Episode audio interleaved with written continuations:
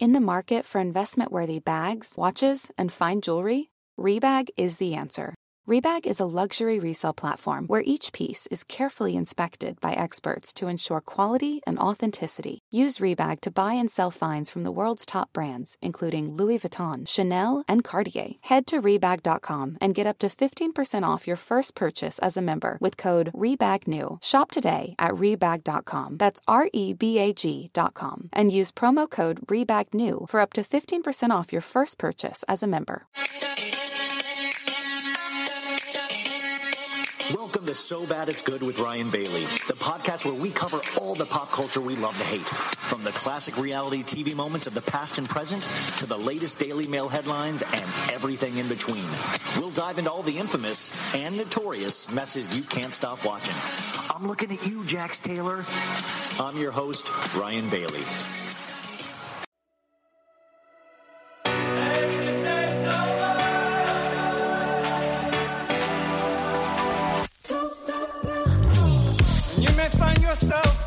Living in a shotgun shack. And you may find yourself in another part of the world. And you may find yourself behind the wheel of a large automobile. You may find yourself in a beautiful house with a beautiful wife. You may ask yourself,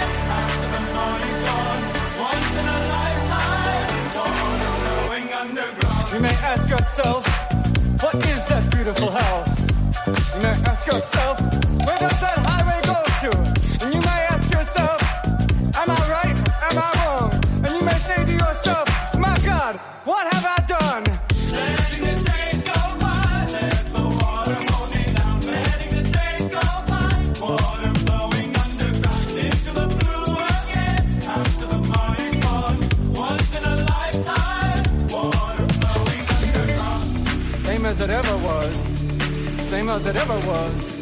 Same as it ever was. Same as it ever was.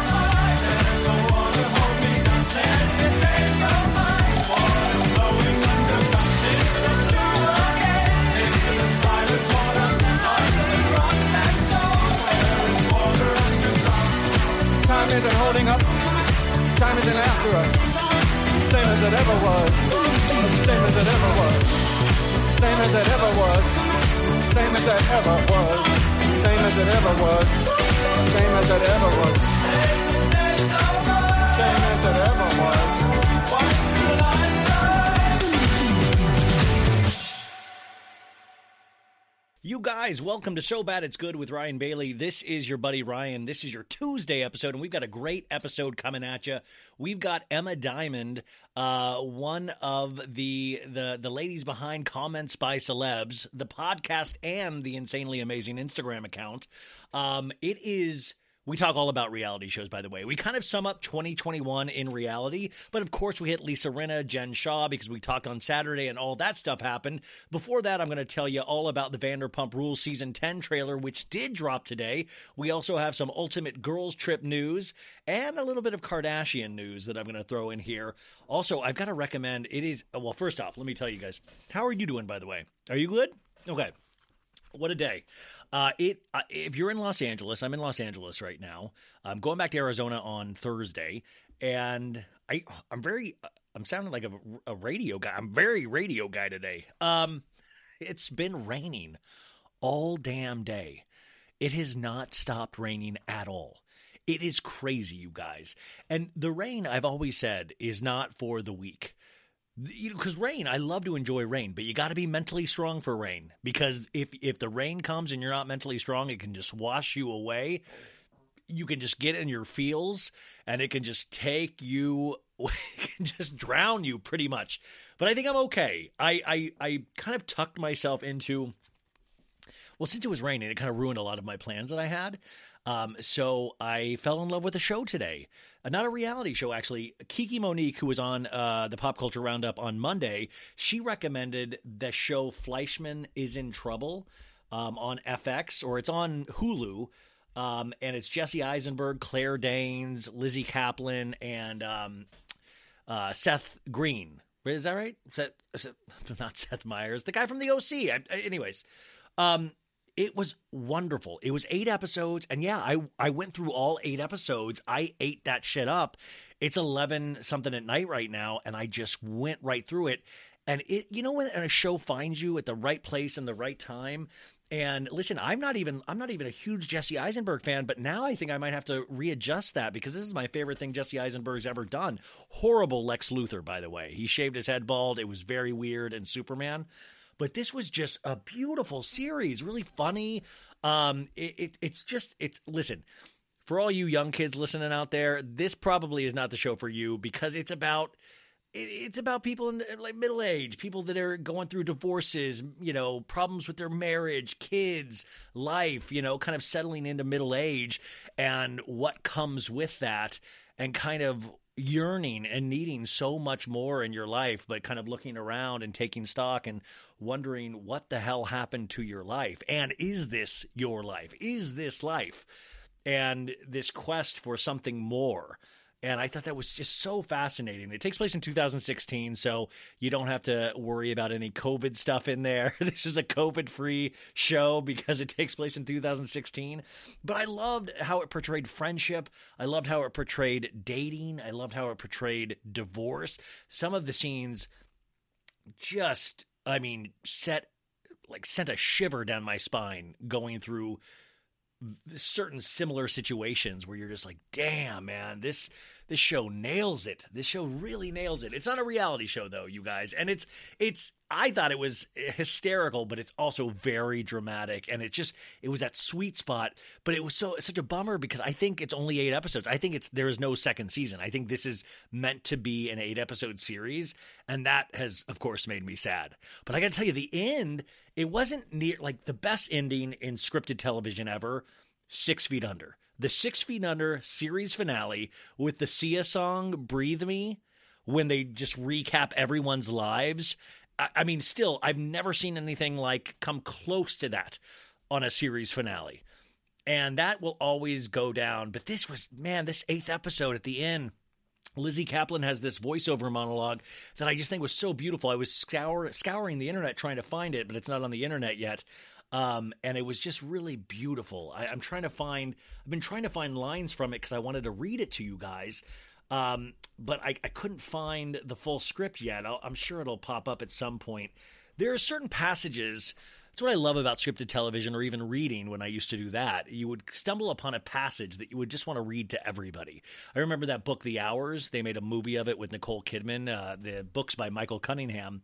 And there was this beautiful passage at the end of The Hours, just talking about you know the hours and the minutes and we just kind of hope for these small cracks in time that are so much more that can be so much more than uh, sometimes what we feel life is um, but I'm trying to seriously. Okay, we fall in love and we decide to marry in this one incredible moment. Um, you were only at risk. She realizes that no matter what time will march on, you'll never be able to return to your former self. You were only at risk of forgetting that this was as good as it was ever going to get. That you are, right now, as young as you will ever be. Like right now, you are as young as you will ever be right now. And you can say that to yourself every day. Anyways, okay, I'm getting too deep. We got to talk Vanderpump Rules, you guys. So I knew this was coming out today, and I got to tell you, it was, it was a, it was like a, a healing balm to my soul. It was just, it was, it was that little dose of Robitussin that I needed to get me through my week. And I got to, t- what do you guys think? I'm going to play you the audio of it right now, and then we'll do a little quick thing. I also went live with Kiki Monique. You can find it on her account on Instagram with our like just quick rapid fire thoughts. But let's play this right now and see what you guys think. to to us. To us maintaining a good friendship, I'm proud of us. We're a divorce success story. and Brickell make out? I've never had hatred for you, and now I do. I think you're pathetic. I think you're drunk, and I think you're a loser. This does not affect me at all. This season on Vanderpump Rules. Bienvenue à Vanderpump at Paris.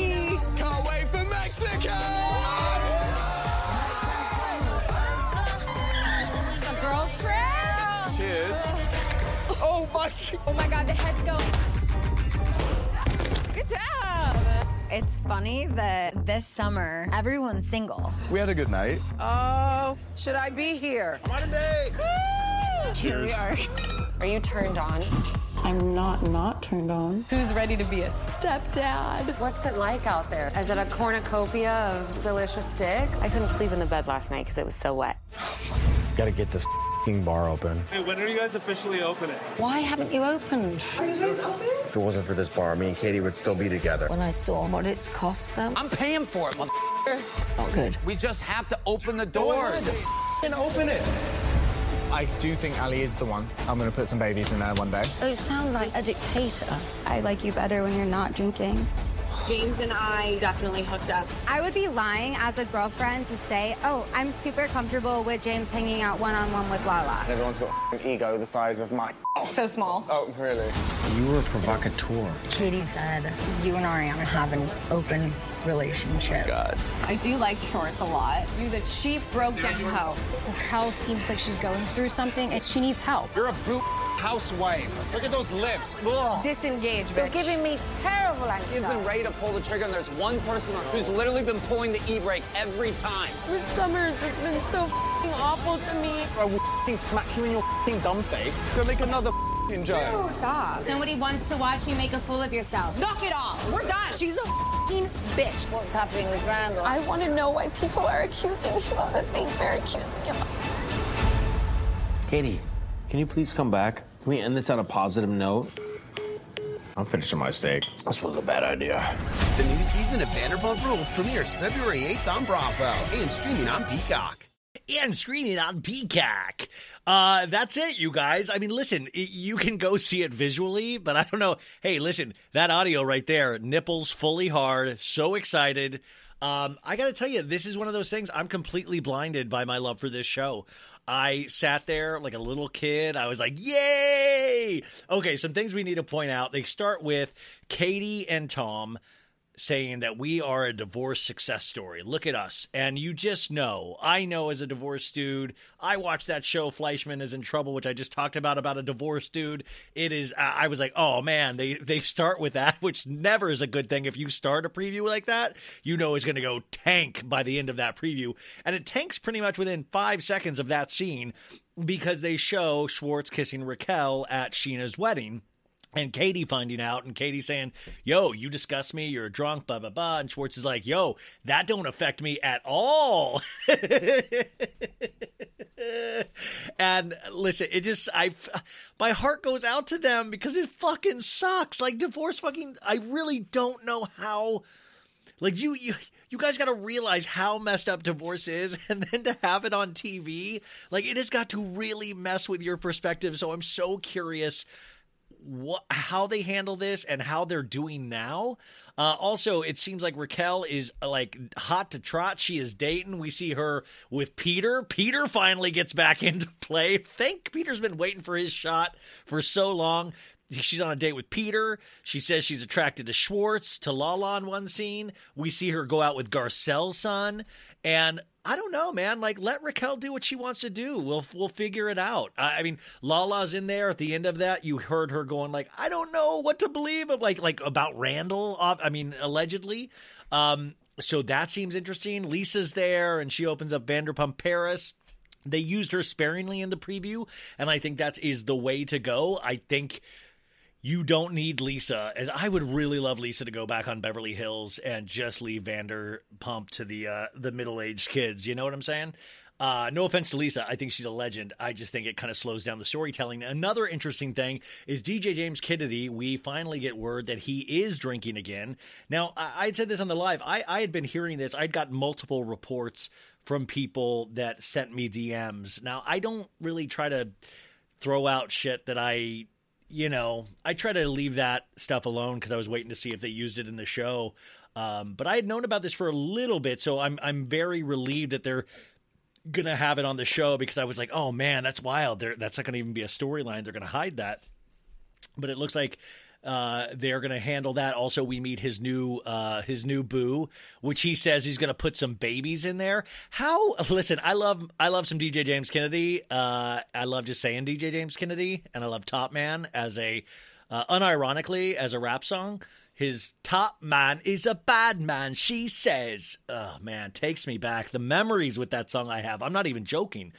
But like how what what kind of toxic masculinity is like, I'll go put some babies in there, yay? um and, there's like um Lala and James said they hooked up, but I don't know if they meant in the past or like a recent hookup. Like that's just got to be wild though. If you're on one of these shows, you almost like have to hook up. Now, there was also that thing where they kind of made Sandoval look like her, him and Ariana had an open relationship. I've been telling you guys that is not the case, um, and I, I'm, I, I really have a feeling that is like kind of some weird editing there. Uh, but also, Ariana went on and and tweeted and said, "Yo, I just so I can clear things up. I thought this was obvious, but I'm not cool enough to be in an open relationship." And like, I just got to tell you guys, I know we want more to be there. I just really, I, I got to tell you, I don't think there's that there. But even if there was, cool. They're both good people, but I just don't think they have the open relationship. But there was that little piece of the scene, and I'll be curious when that episode comes up, what is talked about. It looked like Tom was like throwing around Raquel, but like, listen, Raquel and Ariana are really good friends. I, I, I don't know. We'll see. Uh, Scheana and Brock. It, it seemed Scheana was very underutilized in this trailer. I wanted, needed more of Scheana. She's one of the only people. I mean, you had Sandoval, Schwartz, Katie, one of the only people that have been there all 10 seasons. And she's getting married to Brock, and people are like, oh, well, she got married already on the show. I don't care. I want to see her marriage now.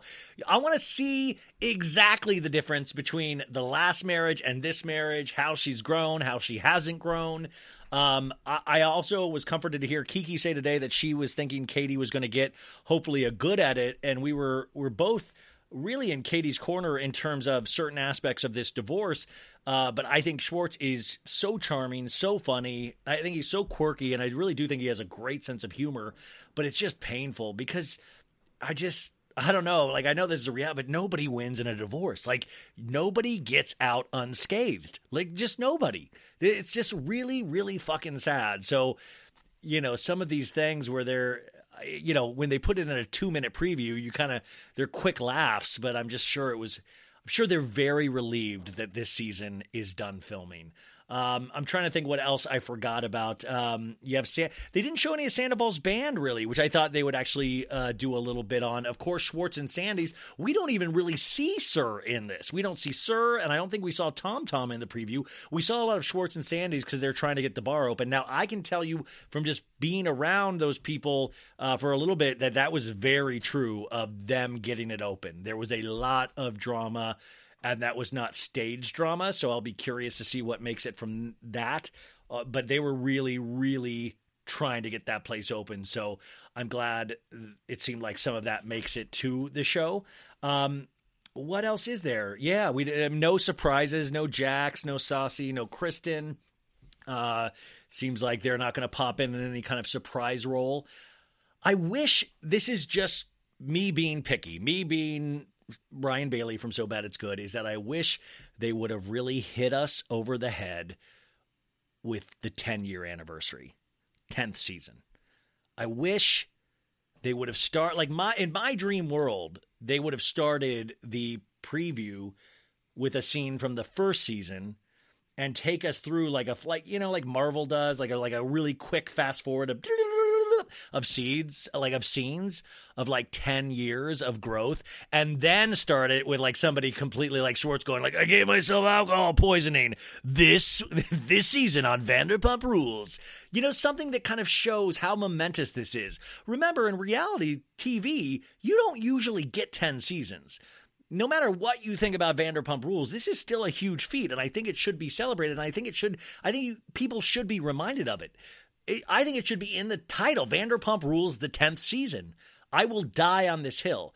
I think you need to lean into nostalgia as much as you can in an organic way as possible. But I mean, listen, I get misty eyed just thinking about you know that it's been 10 years thinking about my own memories with vanderpump rules come on we've all had amazing memories with vanderpump rules so i cannot wait i will be making the announcement now i am going to be recapping the entire season of vanderpump rules here on the main feed and i will be doing one of the main shows on the patreon um, if you deduce, you could probably tell which one that is. It's a show that kind of like I want to put on the main feed, but it's probably smart I put on the Patreon. But Vanderpump Rules will be here every week.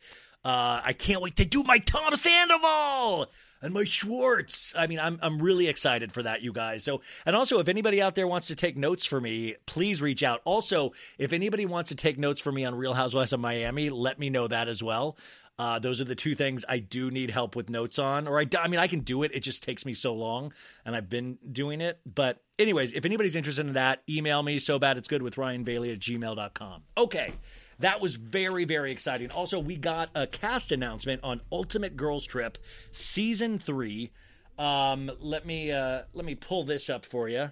What a day, you guys! What an exciting day. Uh, Andy also, just so you know, Andy did say my another of my predictions came true. Um, is that he is he is probably going to go do a sit down with Jen Shah this weekend. And that's exactly what I thought. So it's exactly what I thought. Also, he did come out and say that Lisa Rinna, there is, you know, he, listen, you got to understand, Andy and Bravo, it's a very delicate position they're in. And I love, you know, people, I just don't see why people give Andy a hard time because I think he does this so delicately, you know, where he said, hey, listen, I hope there's a return of Rinna. I hope she, what did he use? He used the phrase like, I hope she will um, humor us and and come back at some point. And think about like humor us is like, oh, I, you know, like he's almost complimenting her of like, I hope she'll come down to our level and play with us once again. It's almost like it's just so smooth because you know, like, like he, you know, it'll get back to her, and it's like, oh, he said what? Oh, he he's complimenting me. it's all this delicate dance, and you know, these are huge personalities, and he has to really walk this fine line, or at least in my imagination, he does, to make everybody happy. And sometimes you don't get the honesty you want because of that, but you have to understand. Like, I guess that's where we come in. Some of us podcasters and other people that criticize these things, like we all feel when we watch them, but he can't necessarily do that. When he does, he's got to have somebody else say it and he can just like listen and be like, oh, okay. He does that a lot on Watch What Happens Live in his radio show, but uh, the Jen Shah stuff, yeah, you can talk about not giving her a platform, blah, blah, blah, but she's going to talk to somebody. It might as well be in house. And I hope if he does, I hope this is the one instance where he does go a little harder. I think it's owed to the fans. I think it's owed to the victims. Um, and I really want to see, like, Jen Shah really has done all of this without any kind of firm questioning by anybody, it feels. She did plead guilty, so she didn't have to go through a trial. She's never really had to speak besides her statement. And listen, I know I'm probably asking for the impossible because Andy, you know, it's but I want this to be more than the sum of its parts, you know?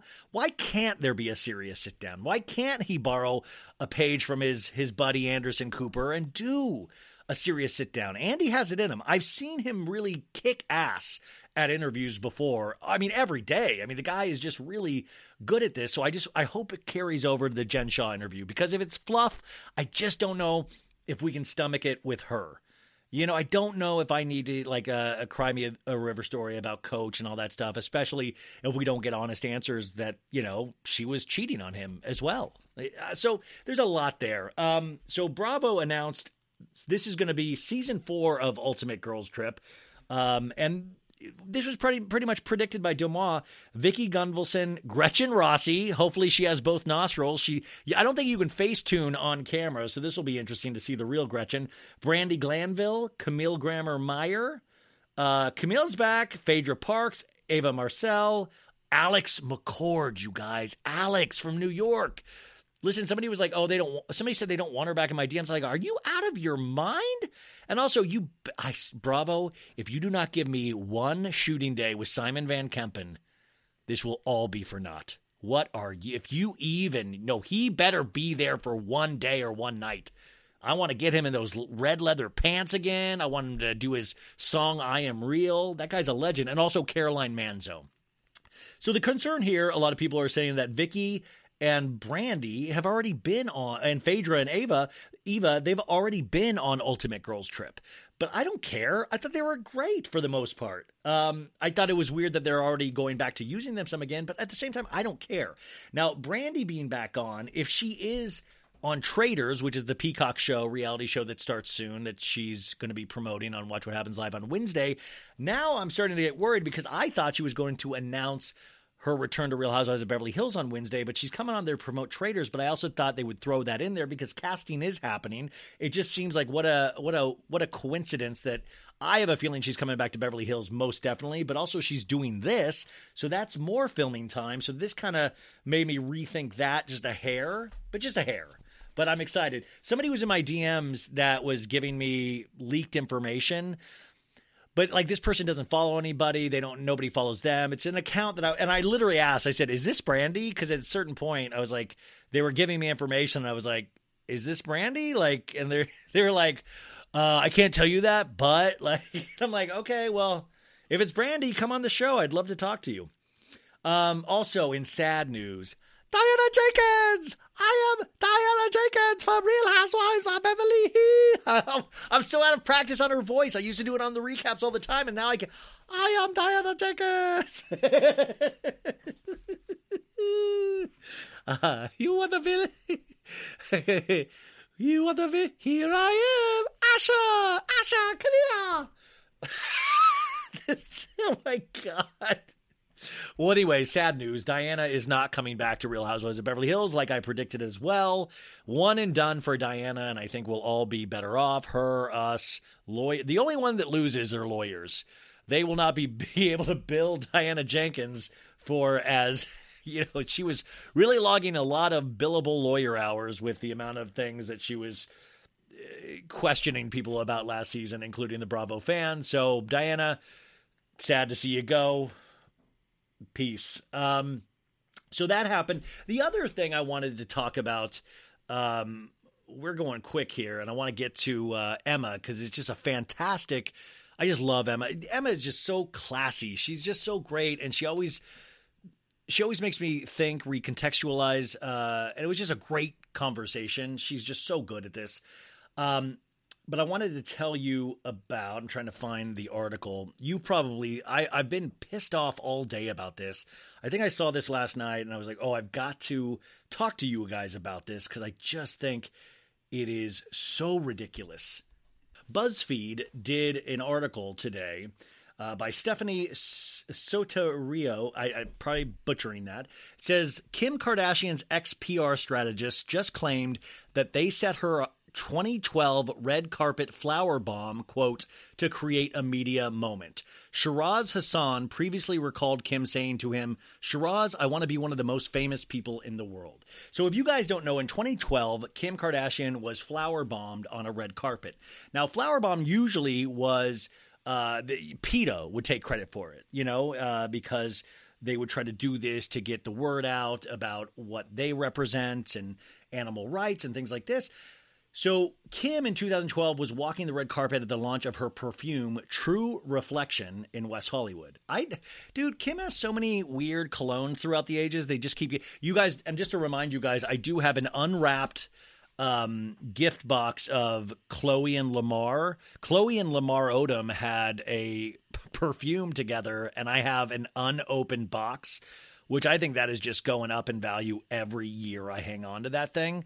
I also have Vicki Gunvalson's perfume. Uh, I got it Ross, Dress for Less, I believe, but that is opened. I had to, I had to smell. I had to smell what it smells like to be Vicki Gunvalson, and it smells like a family van. i have told, I've said that many times.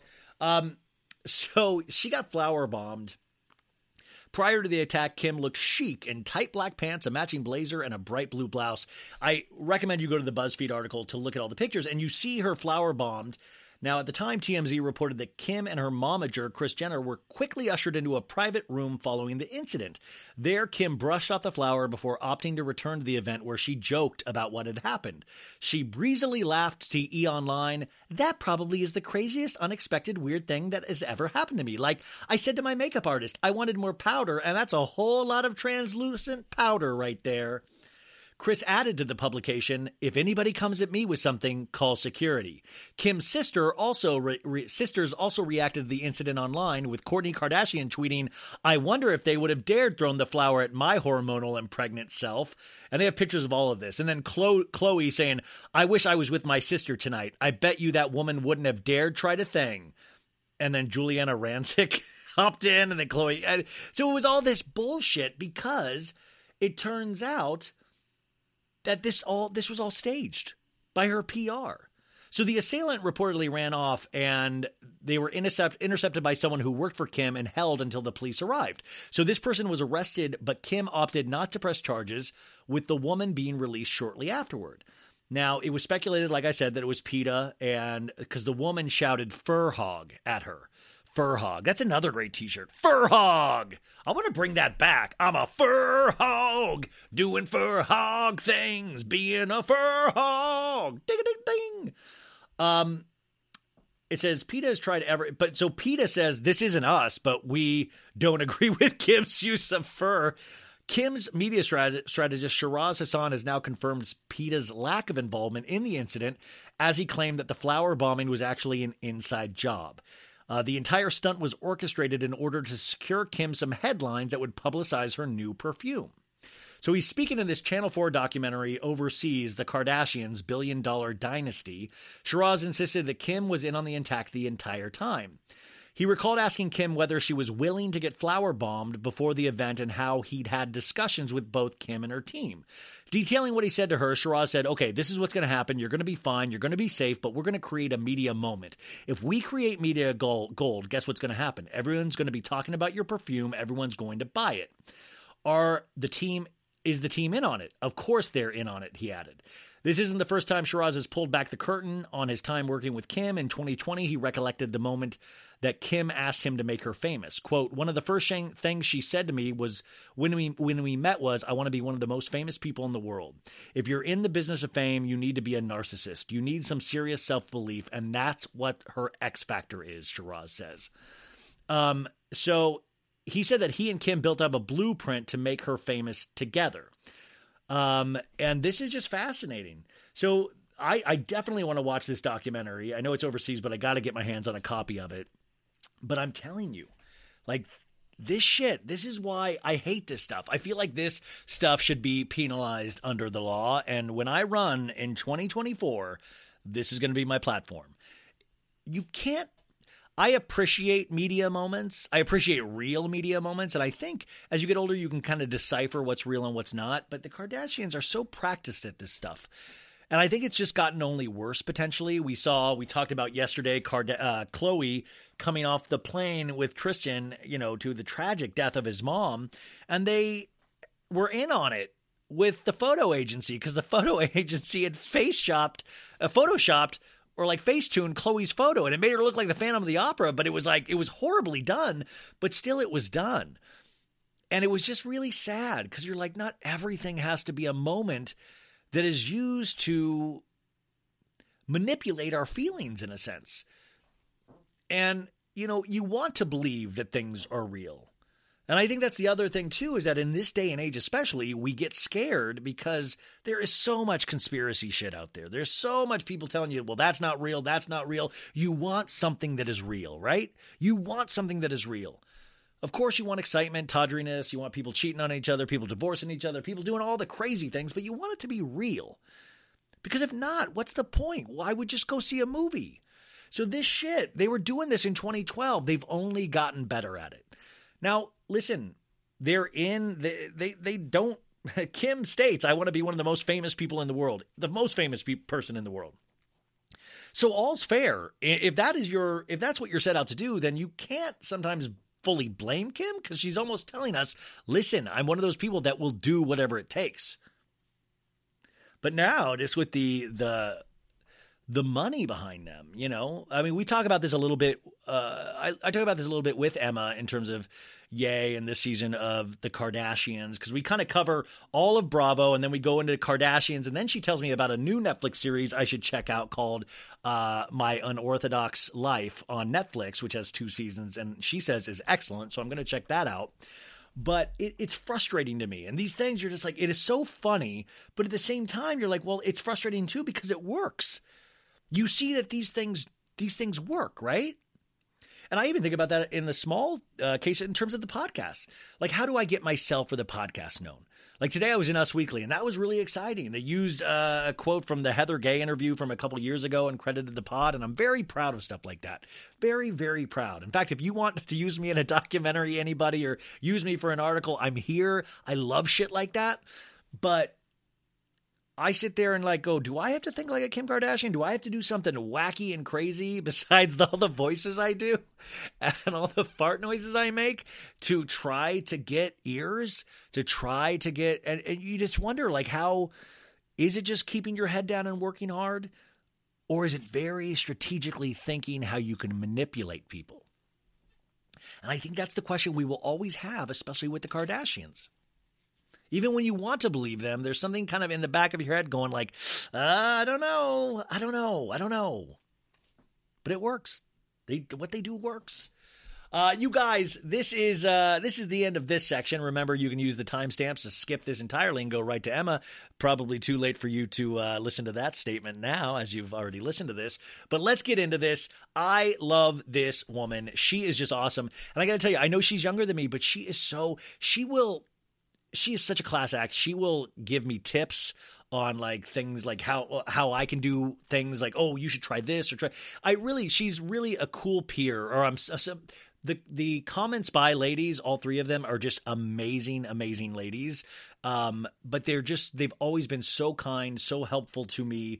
And Emma, especially, will always give me kind of tips or look out for me. And I just think that is just incredible. And she's just so down to earth and funny and all the great things that you want to believe about people. Emma is. And I, if you don't, you probably already listened, but if you don't, if you don't, I know you follow them on Instagram, but it's just so nice to be able to reach out to somebody and be like, hell yeah, I'll do it. She didn't say hell yeah, but she said yeah, and that's always exciting. So, ladies and gentlemen, without further ado, there's always a further ado. It's so bad it's good. But here it is, the main event. Comments by celebs, Emma Diamond. Welcome back to So Bad It's Good. Today, I was just telling her I did that pop culture roundup with Lex last week, and I had such a blast. And I wanted to talk about really some highlights of 2022 in reality when it comes to Bravo, Kardashians, etc. And the first person I went to, I was like, "Oh, this is so much more fun to do it with somebody." And I went to uh, somebody that's became a, like a I would call a friend. You know, never met her, but like who has met each other online these days in person? Uh, she has one of the best Instagram accounts, or she is a part of one of the best Instagram accounts and podcasts out there. Uh, Emma Diamond from Comments by Celebs. Welcome back to So Bad It's Good. Thank you so much for having me. I always get so excited when your name pops up. I'm like, this is about to be good. So thank you. You really. guys, when I DM'd her, I was like, you know, you know me, you guys by now. I'm like so negative Nelly, where I was like, well, let's just wait for the no to roll in. And she was like, win. And I was like, whoa. And I would, but I was already writing, it's okay next time. And she had said win. and then I went back, I was like, okay, okay, yeah, let's do it. Um, what? Well, your listen, you will know your listeners may know this. I feel as though every time you and I talk, we are constantly working on your negative self-talk. And I know that's why I had you on early in 2023. Yeah. I'm Uh, here. Okay, first off, the podcast, like I say, I don't listen to it because I'm so scared of stealing your geniusness. Because when I do listen, I agree with so many things that you guys say. And you know how big of a fan I am of your Instagram account as well. But I do have to start off with you got to interview some of the Miami ladies. What was that experience like? Okay, yes, I'm so glad you asked. So we recently had Alexia Marisol in one, and then Lisa Hochstein and Larsa together. And first of all, we had not been in studio for two years, so these were our. I was first shocked to see that too because you you guys have been like a on the run operation, you know. Totally. So that was our first experience in studio. And I'm going to tell you something right now. My biggest takeaway from both of them is I am a newfound Larsa Pippen fan in a big way. Everybody is saying that. What was it? Something she did in person, or was it this season of Miami? Which, by the way, I've told you guys, it's worth getting Peacock for. Honestly, It's definitely worth getting Peacock Peacock for. And also you don't need to start from season one of Miami to get it. I really feel that you can start from last season. Um, yes, I am really liking her on the show, but it was how she was in person. So down to earth. I mean, really like a girl's girl. That was soft really voice vibe. too. She has a very soft voice. I like. It's very different than other housewives' voices. I, I've been trying to. It's like I'm Larsa. Hi. Like in, on the show, it's like very light. It's funny because I we got some messages of people saying, you know, oh, she's trying too hard. She's trying too hard to sound to sound soft spoken. And in person, that's exactly what she was like as well. Even off mic, I really just think that's how she talks. No, I know that's what I realized. I was, it's it's really interesting the differences between the ladies and with her. I'm like, it's this soft voice, but at the same time, I would never cross Larsa. There's so much going on in her head at all times where I'm like, I think she is very well aware of her image and everything like that. And I don't mean that in a bad way. No, and I also think being such close friends with the Kardashians for so many years, she has a very keen understanding of the way this all works. And I think she knows a lot of people. So yes, I I'm on your page totally. But she was great. Lisa was great. Alexia and Marisol killed me. They kill me in the show. Like those ladies are. Uh, that's what I appreciate about the Housewives 2022 and whenever is that you see these kind of real female friendships that I rec. Like I was like, oh, I recognize that those two, not in terms of like what how they look, but how they act with each other, and they kind of just like yes and each other of like, oh yeah, yeah, yeah, yeah, yeah, and and Marisol's on one. Like she is turning more and more into her mother each season.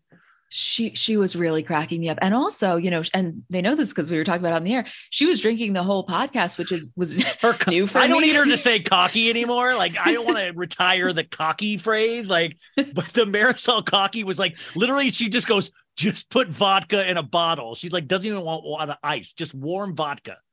And that's exactly how she was in person and i can really respect someone who's true to exactly how they appear on tv and that's what she was like and then the the Larsa Lisa that combination is so interesting. I might go back and listen to that because Lisa is going through a heck of a time on this season so far. Were you able to get into any of that and and the struggles she's been going through? Yeah, we talked about it. I mean, she was super down to get into it all. I think that she's honestly in shock because I, I the the abrupt way with which this all went down with Lenny, I think she's having a really hard time wrapping her head around the idea that this is her life, like this is her current situation. But she is she is very willing to get into it. Of course, she has to be careful legally. You know, there's a few Yeah, yeah. things she needs to stay away from. But yeah, I think she's really open. And the, I mean, and to have two kids, that I mean, it's it's one thing to have this happen to her and all of this kind of falter, but with two kids as well. And then it's this weird housewives legacy that these shows have where sometimes just this point in your life, they the cameras happen to catch something. I mean, for us, the viewer, in retrospect, we called these magical memories, but they're some of the toughest moments that these women go through. And we're, I mean, that that hot mic moment with Lenny, what would put like he goes, "I'm speaking soft, that's why I'm whispering." I'm like, how how do you think microphones work, idiot? When he said that he is not having sex with Lisa because then that would be cheating on who he really cares about. What a Holy romantic! What a romantic! Uh, and you know, if I'm sure you saw this online, but if you go back, he's been commenting on this woman that he's now with Instagram for Yes. years. He was like they were using like a like a parrot emoji, like they had a Mm-hmm. special emoji, and I mean, listen, I I was infuriated last week. I think it was like New Year's Eve weekend, and the video got out of the Formula One with with Lisa going up and the girl lip licking her lips, and I was like, mm-hmm. come on, man, that's too. I don't care what age you are, that's too far. I don't care if you're 25 or young, like that's too far. No, the whole thing is crazy. And also, once you now find out that these very lavish parties that they had been having at their house for all these years, Lisa hated it. I didn't realize that. I thought that it was something she took a lot of pride in. And she's now saying, I hated it. I did it because Lenny wanted. You think I want all these naked, you know, 20 something year old women in my house? It's, uh, I'm really having a perspective shift on their whole relationship. I, I think that's like the the best thing because myself as well seeing this all go down. And then I always don't understand it, especially because you guys uh, are so big on Instagram with your account. Lenny, you know, not fighting, but trying to explain himself in the comment sections of Bravo fans. And it's like, dude, get you're not gonna win this. Like, get out. But also to say, like, oh, she kept me at home. I'm like, dude, you had massive parties at home. You probably wanted to be there. Totally. And also, even if some of what he's saying is true, and I said this on the episode, even if maybe she was out a lot and maybe she, he didn't feel that she was giving him the attention he wanted, it still doesn't excuse the way that he's gone about this. This is like inhumane, in my opinion. I, oh, I totally think, and, and you know what's the sick thing, you guys, is that he probably thinks it's the height of romance for this other woman. Like he thinks he's he's being Mr. Right. He's he's like turning his mom away. He's because he's being true to his heart, you know? Right, because this woman wants anything to do with him other than his money. Like, please. that's what I'm like. I'm like, and the, you know, uh, the the the benefit Miami has this season, especially, is that, and it's a horrible benefit. But every time Lisa speaks, you cringe because she's like, Lenny, you losing that weight for me? You still think? And you're like, no, because we know how this all ends. Oh yeah, we know it. And you want to know something? I think Alexia knew it a little bit sooner than she was. Oh, Alexia was like when she was in when all those girls were like at the the vacation or the when they flew over to some part of Florida and they were all just like, I knew it, I knew it, I knew it. He's been doing this. And I thought that was one of the coolest moments. And then Larsa, especially MVP on that scene of going, Hey, we'll talk at a different point because she's been through something not exactly right, but like separating from somebody very successful uh, herself. So I, I I want more of their conversations. Yes. And I think that they are very real. I got that even in person. I think their friendship is genuine. Like that whole mortgage thing was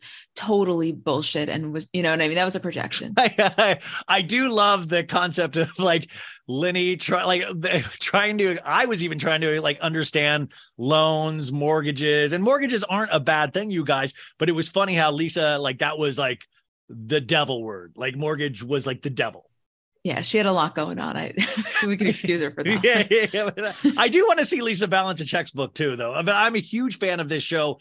Why do you think Miami works so well? Because for me, it is this breath of fresh air, and I didn't know if it was because we are stuck in this weird rut with Salt Lake. We're coming off a traumatic Beverly Hills season, uh, and that's all you know started in 2022.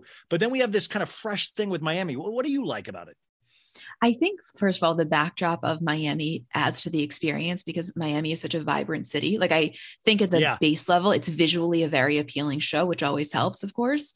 I even felt that way, actually, you know, in some of the mountain scenes in Salt Lake City, but no good visuals no, can help what's no, going on yeah, there. Yeah. No anymore. Yeah. Yeah. No, so I think that that's, you know, at the base level. And I, I think one, these women are straight shooters, which is always very refreshing. And there's a very genuine friendship with a lot of them, not as an entire group, but some of those friendships go years and years. And the fights, they carry so much more weight when that's the case. Yeah, exactly. It all boils down to casting and relationship. And somebody was in my DM saying this of like, you know what? They should do this to all Bravo shows is cancel them for 10 years, bring them back. And then you have these friendships established. Plus you throw in a couple new people and it's off to the races. And for me, that's why I'm like, wow, there's like context here. There's all of this depth that we got from those. I mean, Larsa coming back, she was on the first season, you guys, of Miami all that long ago, and then she didn't do uh, the second and third season, but now comes back here, and it is a shocking change from where Larsa was on that first season to now this is the best thing in my opinion that could have happened for her reputation because I went into this not being a fan of hers. As you know, I'm a big Kardashian fan. Oh, I, I was yeah. very much disliked her watching her like like pal around with Kourtney and all. I was just like, ooh, I just thought she was a hanger on, you know? Yeah, I, I, thought that she, I don't know. I remember last season saying that she was kind of abrasive in the way that she handled things. And I feel this season there's a lot more compassion there. Yeah. Uh, but I mean, that, I, I always make that point of like, yeah, like we, even in our own lives, we have bad seasons in our own life. Like I was like, you know, last year's season of Ryan Bailey, not great. This year, it's yet to be determined. Um, the other we so Miami, you guys, excellent, and I believe that started in 2022 with the first season, and we are already getting this amazing second season, so things look bright. Um, now we this took place in 2022, and we're now seeing the after effects of it. Let's just like jump in. Is what do you we we've had discussions me and you about Beverly Hills and what they're going to do in the future. Well, now the future, the the it's happening. Lisa Rinna, uh, in a mutual decision, according to the press release, um, has been let go. What were your feelings uh, when you immediately saw that press release? Listen, I'd be lying if I said that there wasn't a part of me that had the momentary sadness just because sure. we've grown to be so comfortable with her. But it was 100% the right thing. And I said this it's not just for us as the viewer who are growing, repeat, you know, continuously frustrated with her. I think for her sake, I, I feel that this was getting so toxic for her. Like it, it yes. was the kind of thing, let's yes. just go out, you know, one more season. I don't know what that would have done to her mental health. Oh, she would have exploded. Her head would have yeah. literally exploded. But also, you guys, don't be sad. Be happy that it ever happened. What is that phrase? Like, don't be sad that, that it's over. Just be happy that it happened. And uh, Lisa, I, I have to say, I went through all of these uh, clips of hers because I made something on the pod on Friday when I found out. And I forgot how many legendary, insane scenes she was a part of from accusing Dorit of being on cocaine. Um, the Kim stuff, and she had the, the Kim stuff was a lot of stuff with the husband, the breaking of the glass, the bunny rabbit at the reunion, uh, the Munchausens with Yolanda. She really, but why, why did it seem so fresh and exciting in the first five seasons. And then for me the last three seasons seemed like an imitation of herself.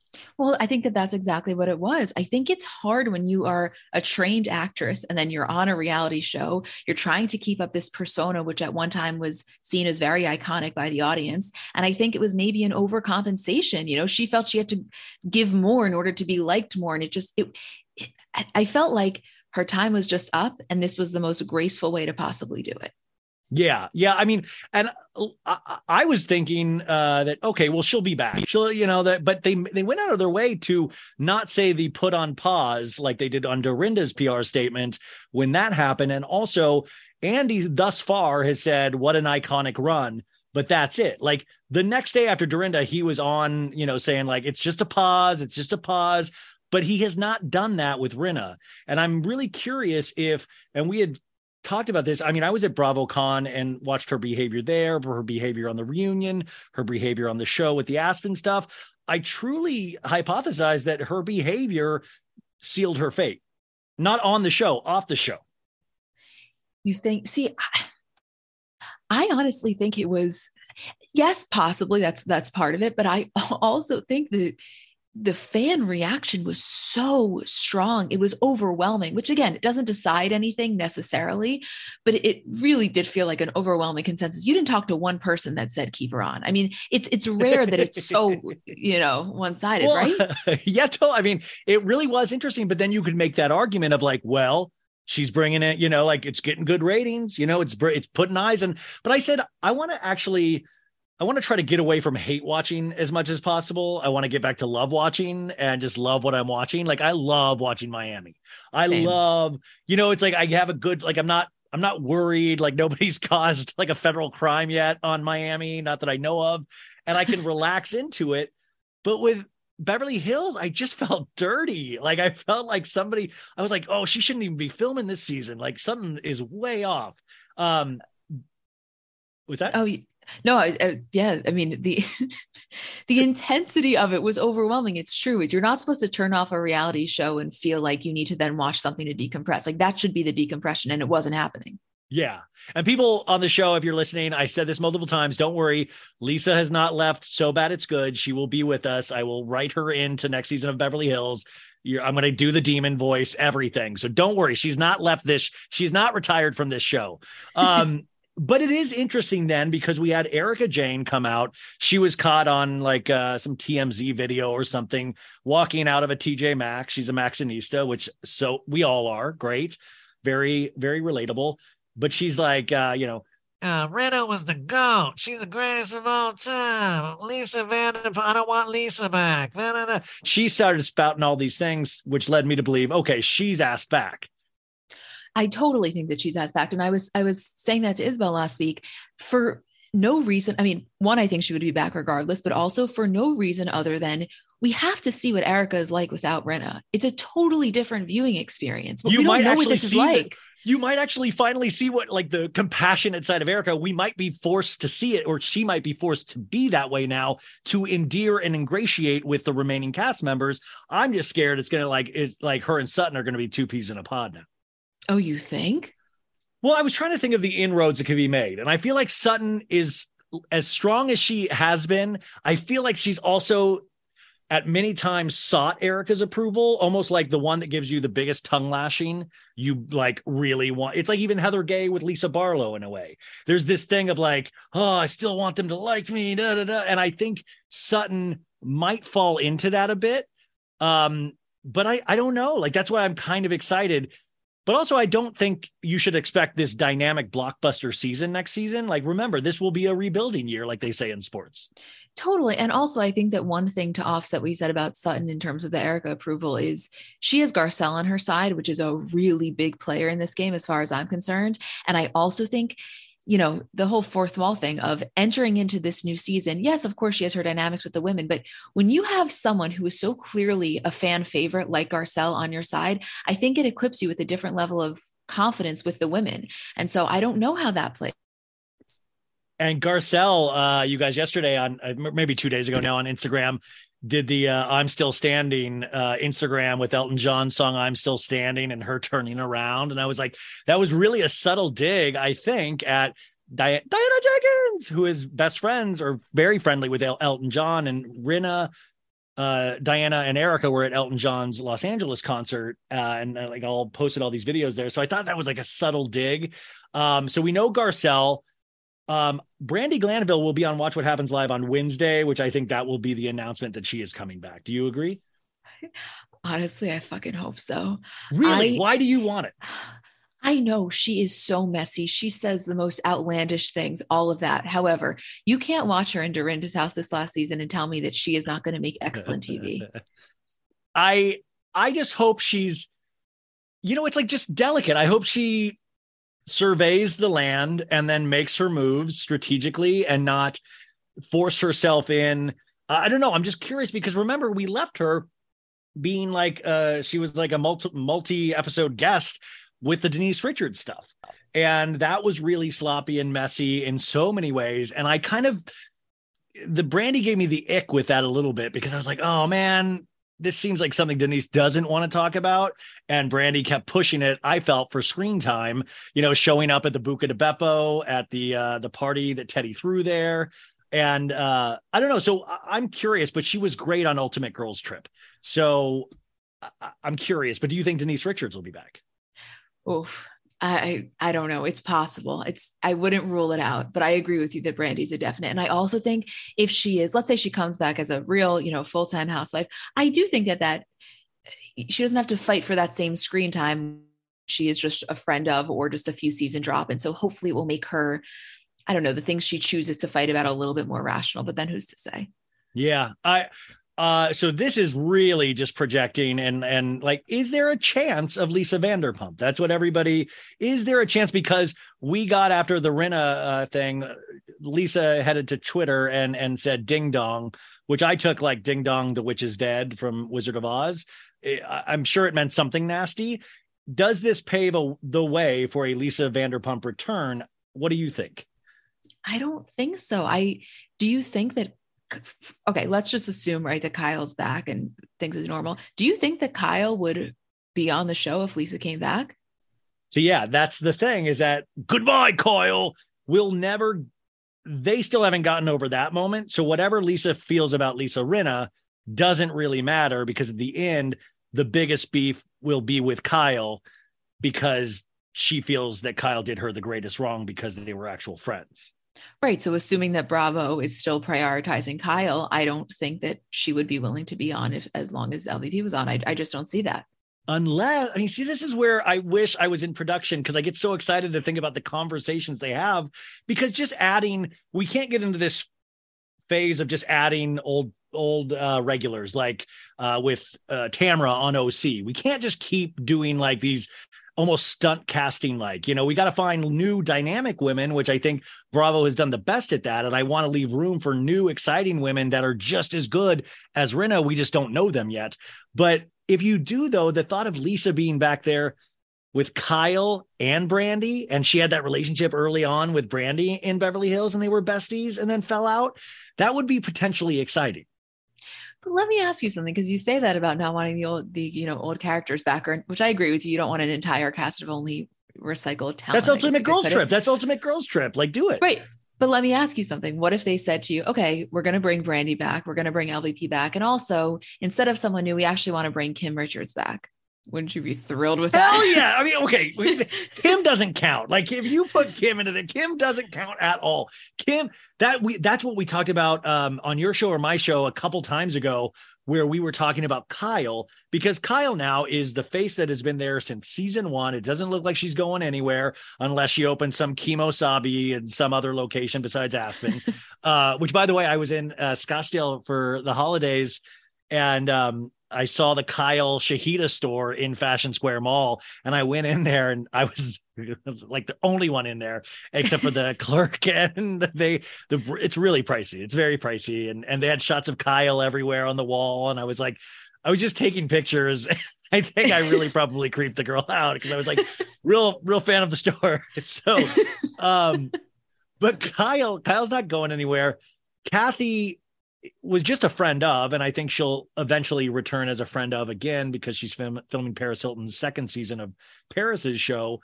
Uh, but Kim, that's what we said. Like, if Kyle were to get out, I think she's going to have to get out in this next season. What if it was a season where Kim and Kathy agreed to share screen time for more than a couple episodes? Would be very exciting. I, would eat that up. I mean, the Richard sisters dynamic, even not all three of them to get together, if you want to just do two. Fascinating, absolutely fascinating television. And also to see how Kathy is with Kyle versus the way she is with Kim, and the way I think there's so much there that we haven't even scratched the surface. I know, and the, the only thing is, is that sometimes as, as I get older, I get more like, uh, oh, I don't know if I want to cause the wreckage in their lives because you see you know, where Kathy and Kyle left off even on this season, where it's like you like finish him, like sweep the leg. You're like we're almost rooting on complete destruction of the Richards family because I don't think that family can withstand a season with all three of them on there, with all of them getting along. No, no, they can't. And that's why I, for my like for my karma, I have to not put it out there. However, if it happened to happen, I would obviously tune in. Yeah. By the way, it would never be my choice. But if Bravo wants to be the devil, like let's just do right. it. I I, I right. have nothing to do. I just watch it. I just watch it. Yeah. That's it. Um, so Erika, you said, I think we're a definite, and we watched a really how would you describe 2022 Erika and where would you hope 2023 Erika if she's back on the show where do you hope she gets to I mean, I think 2022, Erika was unraveling and was desperately trying to eh, regain this control that she so clearly felt she was lacking in the other areas of her life by just lashing out in a pretty unhinged way. I hope that this next season, Erika, like I said, would have a little bit more compassion and would be a little less on the defensive. You know, I think she's been trained now to be so on the defensive that it's hard for anyone to get in there. Yeah, I mean, it'll be interesting if she does come back. Storylines I hope to see instead of her just talking about is the dating. She says she's getting guys all the time. We did not even see a shadowy figure in any of the episodes outside her pool house. Like, I want to see proof she's dating. I want to see what Erika's like on a date. And just for the pure comedy of it, and this is very housewives, is I want to see her back in the studio. I want to see the new hit song. I want to see what Erika 2023 relaunching the pretty mess looks like. And I hope that that's what she leans into. My fear is that it leans more into the hair extensions, which is, you know what I mean? Which, like, listen, I, I'm not knocking the business, do it for her. I just don't think we're grasping onto that in the way that we would grasp onto like a puss, you know? I don't think you can actually literally grasp onto those hair extensions, just to be honest. Not too tight. Uh, yeah, by the way, you know who I feel bad for? Whoever's producing Rinna Wine because Rinna Wine was not launched yet. They were just tasting the grapes this season when Rinna got unhinged afterwards. Rinna had so many unhinged moments on this season, but Rinna Wine, they depend on these shows to launch those types of products. Like, where is she going to launch Rinna wine? I, I don't know. And you know, I always get confused with this where it's like there's so many other ways to make money than putting your name on a product that you you know you so clearly Yeah. aren't emotionally invested in. Random beauty I can actually get on board with. Her lips have been a thing for years. It's just I don't know, the wine feels a little unnecessary. Well, yeah, I just like we kind of found out that Harry was like doing a lot of the tasting and stuff like that because when I think wine, I don't think Rinna. Like, I mean, Rinna never seemed to be like an alcohol fan, even like I could see the makeup a little bit. Um, and also just reminded of that, I was talking to um uh uh, Kirby Johnson this morning, who's like great in makeup and all of this stuff. And I was talking about the trend of uh, that Amelia Bedelia does with the shaving of the eyebrows and the just promise me you're not going to do that. Will you promise Me? me, Emma? Yeah, you personally do not Um, shave or bleach your eyebrow. We, we, that's not on the radar, is it? Absolutely not. You know me. Okay. I have never never dyed So my hair. 2023 Emma isn't like, you know what? Maybe I should bleach my eyebrows. Like, I just don't, I don't know what the kids are saying out there. I've been getting the same nail color all my life the last 12 years. I'm not Okay, good. Good. I would hope I would get your dad involved at that point. I would be like, Don't worry. something's wrong. Something is very wrong.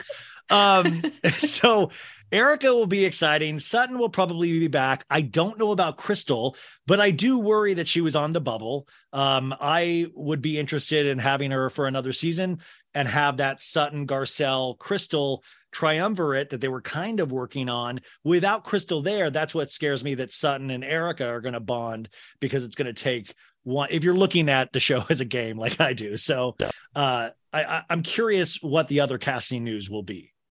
Yeah, I think I want to get there with Crystal because I think that she's a really good person and I think she has a lot there. I think she's still struggling to find her way in the group and I it would be a shame if she wasn't back next season because I think it's necessary for her to really get her footing. I don't think we've seen Crystal with her footing. Yeah, yeah, well, not fully. We see it in moments, and then like editing or something. Well, that's even why you know in Salt Lake a little bit, which you're caught up on Salt Lake, right? Of course. So Dana Banana, which is the one of the only good things Jen Shah did. I just like saying Dan, Dana Banana. I don't even mean it as a bad thing. It just rhymes and I like it. But Dana is the only kind of every man on the show now that actually calls out the hard stuff. Like she's the one that like it talks about Jen Shah. Only one. I know. And I was saying to Isabel last week, like, I so enjoy Dana as a character. I think she's super smart. I think sh- she really can fairly evaluate people's emotional integrity. Like, you look at her and you're like, all right, that's someone that I could be friends with in real life. However, the reason that her calling out Jen, to me at least, doesn't carry the same magnitude is because we just met her.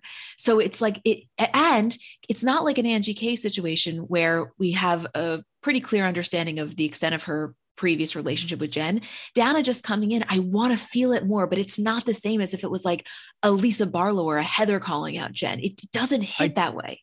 I totally agree with that's an interesting way to look at it. Um, my thing is that like she's been used so sparingly in these small amounts that now when she says these big things, you're right. It kind of doesn't. It almost makes it the onus on her of like she's doing the bad thing, and the women like go, oh well, that's day class A, and I'm like, none of you other. The other thing she said I thought was amazing earlier in the season was like, yo, what's what's all you ladies deal with Jen? Like you guys all like seem scared of her and like she's the only one that called out everyone's behavior because it must have been shocking for her to be in those scenes and realize that everybody's scared of Jen.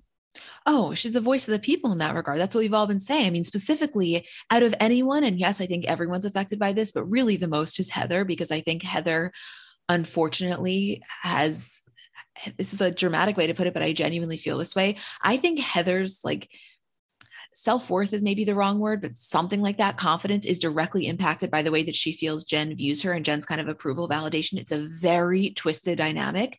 So I, I yes, I'm sure Dana is looking at this like, what is wrong with you guys? Yeah. Now is my favorite part of the show where we get to talk about our sponsors. And this week, this podcast, So Bad It's Good, is sponsored by our friends at BetterHelp. Now, listen, we're into a new year, right? And I'll be honest with you. I have let um, I have let certain parts of my mental health slip. I need to go back to therapy. I need to actually use BetterHelp once again. Because I feel like my best self when I do things that work on myself. And listen, I'm working out now with a trainer, but also I need somebody to work out my mind, and that's where BetterHelp comes in. We do all of these things, right? We do all these things to look good, you know, and to to dress ourselves well, to eat well, you know. But sometimes we don't take care of like our mind, our inside our head, which kind of dictates the whole life that we lead. But when you're at your best, you can do like great things, right? But sometimes life gets you bogged down and you feel overwhelmed or like you're not showing up in the way that you want to. I, I felt like that the last couple weeks of the year, and there's a lot of things going on in life in my life right now, in all of our lives, really. Um, but I really felt like I was going through some motions, or just kind of like I was swept up in things, and I still felt like I was doing good work, but I felt disconnected from it, if that makes sense. And I was thinking in the shower before I, I came in here tonight. I was just like, it is so, our, everything's so fragile right now. I feel like everything could go in in a moment and sometimes in the same hour, I can go from happy to sad to ecstatic to angry. There's so many emotions happening right now. Working with a therapist can help you get closer, though, to the best version of yourself or how to deal with all of these emotions that you have every day. Because when you feel empowered, you're more prepared to take on everything life throws at you. Um, I've done I've done therapy at multiple points in my life. The tricky part, just to be honest with you, with therapy is that sometimes you feel like, well, I'm good now. Everything's good. Let's just keep it where it is. And I realized that just with exercise as well. Like I'm back at the gym this past week and it's, man, it hurt. It hurt so bad and I was fearing it so much. And the same thing with therapy. I have that thing in my head still, even after all of these years of doing it. I'm like, oh man, I'm scared to set up an appointment on BetterHelp. I'm scared to actually talk to my therapist and tell them what I'm feeling right now. And I don't know why that scares us. I don't know why. I'd rather just do a three hour podcast every day. but it is helpful for learning positive coping skills and how to set boundaries. It empowers you to be the best version of yourself. It isn't just for those who've experienced major trauma. I mean, just being here in this world is potentially major trauma, though. If you're thinking of giving therapy a try, BetterHelp is a great option. It's convenient, boom, flexible, boom, affordable, boom, and entirely online. You just have to fill out a brief questionnaire to get matched with a licensed therapist and switch therapists at any time for no additional charge. Now, that's a very important point, point right there. That's a great feature because sometimes you got to jive with your therapist. If you want to live a more empowered life, therapy can get you there. Visit betterhelp.com slash so bad today to get 10% off your first month. That's betterhelp, H-E-L-P. Come on, you know how to spell help, you guys. betterhelp.com slash so bad. And I will put that uh, that in the show notes as well. Um, now uh, this is great. We uh, we haven't uh, we haven't had this uh, sponsor in a while, and I'm very excited because uh, this really helps me out of a jam. Our next sponsor is HelloFresh. You know HelloFresh. But HelloFresh, they don't even know this, but they are helping me out of a jam already in 2023 because I um I made the bold statement to my parents that I was going to cook for them. I was going to cook for them. And uh, listen, uh, I got a uh, I got a box of Hello Fresh coming to me, and they gave you all of these different options. Like I could I could pick all like like veggies, fit and fun, like all of these different kinds. Like you could pay like it was so amazing. And I chose one, and that box is coming to me. And I'm going to have a bunch of different meals that I get to prepare. And like how my parents' house is, it has this island, like a kitchen island, and then the like living room. It's like a tiny place. Um, so I can be out there cooking. My mom can sit in her recliner chair. My dad can be out there, and we can all chat while I am reading the HelloFresh directions because they take you through every step of the way. Um, listen, you've got New Year's goals, and HelloFresh is going to be there to help you achieve them. You skip the grocery store, which is huge because the grocery store, let's just say it, can be annoying, and take control of your time and budget with delicious recipes delivered right to your door. What about that does not sound good?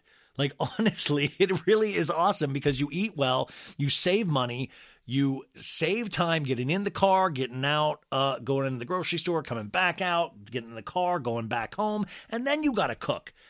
Um, so, fast and fresh recipes, they have that as well. HelloFresh's latest line of meals featuring robust flavors and filling portions are ready in less than 15 minutes.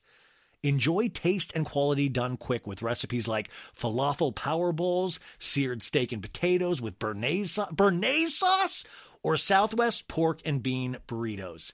Um, listen, it is one of those things that I think uh, if I'm left to my own devices, I'll just be honest with you, I won't. I'll just I'll eat whatever's there. The fact that they're going to have prepackaged meals that I can make and they're going to be 25% cheaper than takeout, are you kidding me? The ingredients travel from the farm to you in less than 7 days so you know they're fresh. Um, so skip the snowy schlep to the grocery store, stock up on snacks, sides, desserts, and more at HelloFresh Market. You can also add these staples and sweets to your weekly order, and they'll arrive on your doorstep along with meals. Like I love this. You got, I love to not see people and go to the grocery store. Like this is everything I want. I truly, truly think that HelloFresh is going to be the way to start off your 2023 right. It is so easy. You can go to their website. You can pick out these meals. You- Like you said, you can add extras if you want. Um, and I got to tell you, I am going to be doing that this week. And when I tell you I am excited, that is so because I've done HelloFresh before and I flippin' loved it. It was when I was married though. So listen, that was like so long ago and I'm so excited to do it again. But please do it with me. Share your experiences with me. I'm going to share my experiences with you. And uh, my mom will probably be watching over my shoulder telling me what I'm doing wrong. But I'm really excited to go on this journey with HelloFresh once again. So, go to hellofresh.com slash so bad 22 and use code so bad 22 for 22 free meals plus free shipping. Hellofresh.com slash so bad 22 and use code so bad 22 um, and i'm going to put this in the show description as well. So hellofresh america's number one meal kit Folks, summer is just around the corner, so it's time to say goodbye to those jackets and sweaters and hello to shorts and tees. Now, I wanted to update my wardrobe for the long haul without spending a fortune, and luckily, I found Quince. Now, I have a lineup of timeless pieces I want that will keep me looking fresh year after year. I got a pair of tan shorts, I got a pair of green shorts. I cannot wait to style these for summer, and I gotta tell you, the quality is great because Quince has all the seasonal must haves like 100% European linen shirts from $30, performance polos, and versatile flow knit activewear. The best part? All Quince items are priced 50 to 80% less than similar brands. Quince cuts out the cost of the middleman by partnering directly with top factories and passes that savings on to us. And Quince only works with factories that use safe, ethical, and responsible manufacturing practices and premium fabrics and finishes. So you can feel good about what you're wearing on every level. So upgrade your wardrobe. Go to quince.com slash so bad for free shipping on your order and 365 day returns. That's Q-U-I-N-C-E dot com slash so bad to get free shipping and 365 day returns. Quince.com slash so bad. Tired of not being able to get a hold of anyone when you have questions about your credit card? With 24 7 US based live customer service from Discover, everyone has the option to talk to a real person anytime, day or night. Yeah, you heard that right. You can talk to a human on the Discover customer service team anytime. So, the next time you have a question about your credit card, call 1 800 Discover to get the service you deserve. Limitations apply. See terms at discover.com/slash credit card. I mean, and the Heather thing is just is is mind-boggling to me, even though psychologically I can work through it in terms of like, you know, that that relationship with Jen is just wild, needing Jen's approval on everything. And really, but then to be able to turn and I would say at this point almost bully Whitney, a family member that is used to be one of her good friends, is weird because you know Heather doesn't have that bravery with Jen, but she has no problem telling Whitney every nasty thing that she thinks of Whitney. And she just like she looks down or feels like she looks down on Whitney. And that bothers me because it's one of those like Whitney has a weak voice. And so people think she's weak. And I'm like, I think Whitney has had a really great season overall. It's just that she's had this tiny voice, and sometimes people don't respect that, you know? Yes, but I do think because I agree with you that you know the discrepancy with the way Jen handles things with Whitney versus Jen is is large. But I think that the thing with Whitney is that she struggles with clarity. So it's not even that I don't believe that she feels that way, but by the time she makes the point, it becomes almost so convoluted, you know? And it's it's so it's almost like in a way like Dorit when they always make fun like, ah, I'm getting to the point. Ah, yes, you know, but she's doing a different version of that. Right. Like I by no means think that Heather is perfect. I think this is hands down her worst season, but I could understand her frustration with the way that Whitney has communicated her issues with her. Like I don't I don't think it's a, you know, Whitney's 100% in the right type situation, but I'm so not even focused on that because I cannot get over the Heather and Jen relationship. Like that is something that will be studied seriously. It's a it's a spell that she's under. It's very upsetting. It really is so upsetting because I loved Heather so much, and I hope to love her again, uh, again. And I'm hoping it really is just Jen. I'm hoping Jen goes in and Heather is free again to be whoever Heather is. But it is wild to be known as somebody's lackey almost. Like I don't understand it from any of those ladies. Meredith Mark seems smart. She seems like taken in by Jen. Lisa Barlow has stood up at times, but at the same time, she'll reverse and be like, you know, Jen, you're my friend, right? Right. And it's, I don't know what's going on. I know. I mean, there's something about her approval. And I also think with Heather specifically, because she's the one that's been the closest to Jen, you know, if you want to compare Meredith and Lisa, I think that yes, at Jen's worst, she's terrible to Heather. But I think the way that Heather feels is that at Jen's best, what she brings is almost addicting. Like I think she is yeah. the not only the most fun friend, I think she's the most fuck it, girl, let's do it. And I think that Heather, as someone who specifically with her background in the church and everything has felt so constrained, I think she likes the approach with which she views Jen leads her life. And I wish I could say to her, like, you can extract those things from her and take them onto your own in terms of wanting to maybe be free spirited without needing this approval because it's getting you nowhere. Yeah, I and it's weird because us, you know, we can't see it in our own lives, you guys. Like we I couldn't diagnose myself like this, but I can see it clearly with I'm like, come on, there's like attachment issues out the wazoo here. Like something needs to happen. And I almost get I don't know. Also, I just have to ask your your what did you think about yesterday? Did you follow it closely? Um the sentencing? Yes, I was following it closely, refreshing for what an hour and a half. I think it finally ended up happening at 11:49 a.m. Yeah, I, like I, I, like that you're like the 11:49 and 23 seconds. It finally happened, and it was magical. Uh, I was I was refreshing that like crazy. I one, I thought it was going to be a little bit longer. I didn't think it was going to be six and a half. I thought they were going to go more like eight and a half. I can't lie to you, like yes, what she did is terrible. And I have a lot of sympathy for the victims.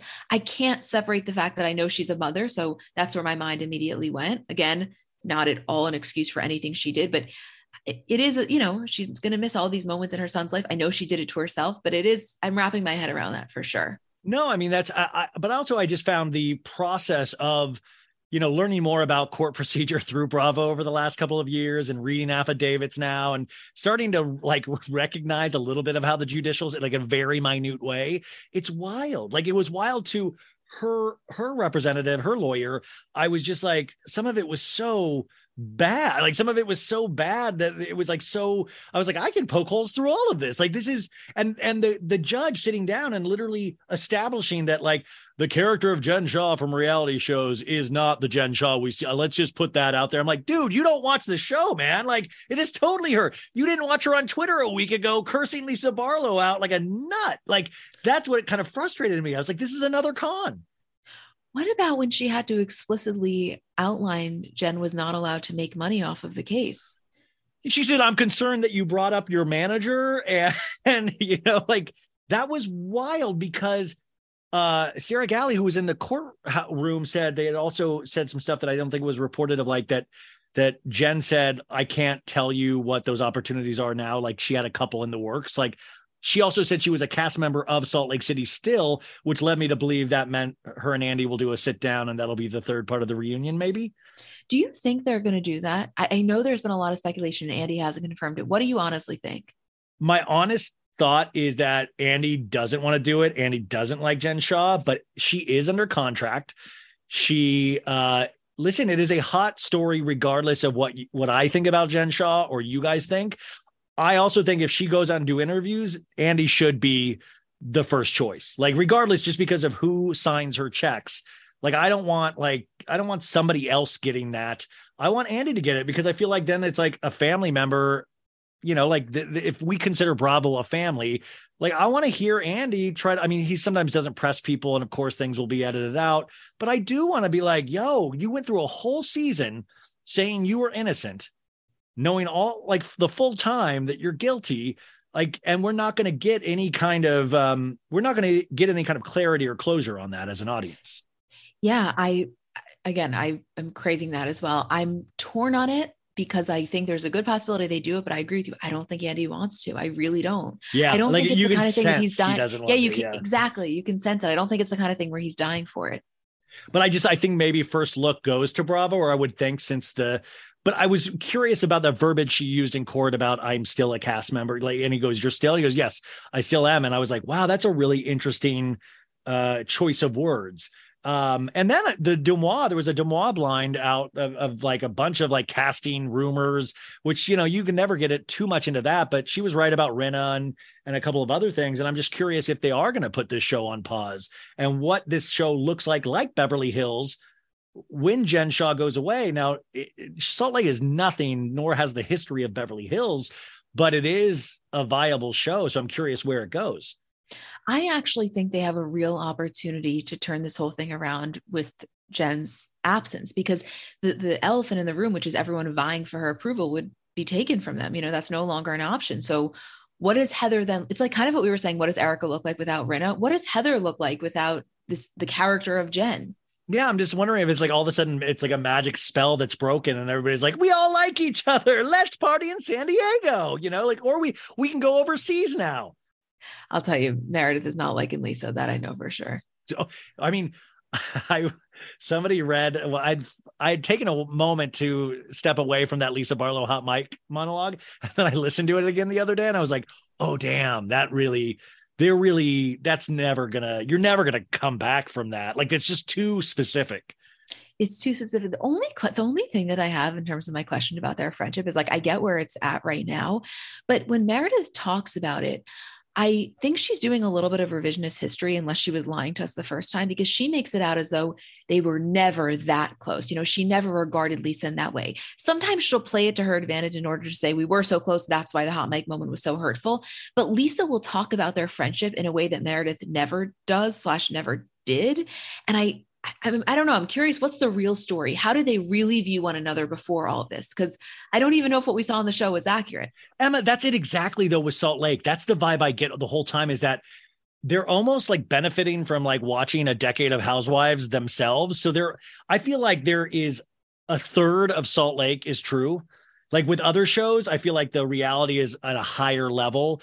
And that's saying a lot, but I feel like Salt Lake, there's multiple stories and parts of the story that are left out, hidden from us. They play it a certain way. We even watch Heather uh, in the scene last week going up into the bathroom with Jen and Meredith going, Hey, just bring out my black eye. Yeah, we'll get, and then doing the creepiest, like stitches get snitches and then slapping a fake bottom. And I was like, this is so weird. Like the, I truly believe the eye is just from some dumb accident because she was drunk, which we would all believe because we saw how wasted she was.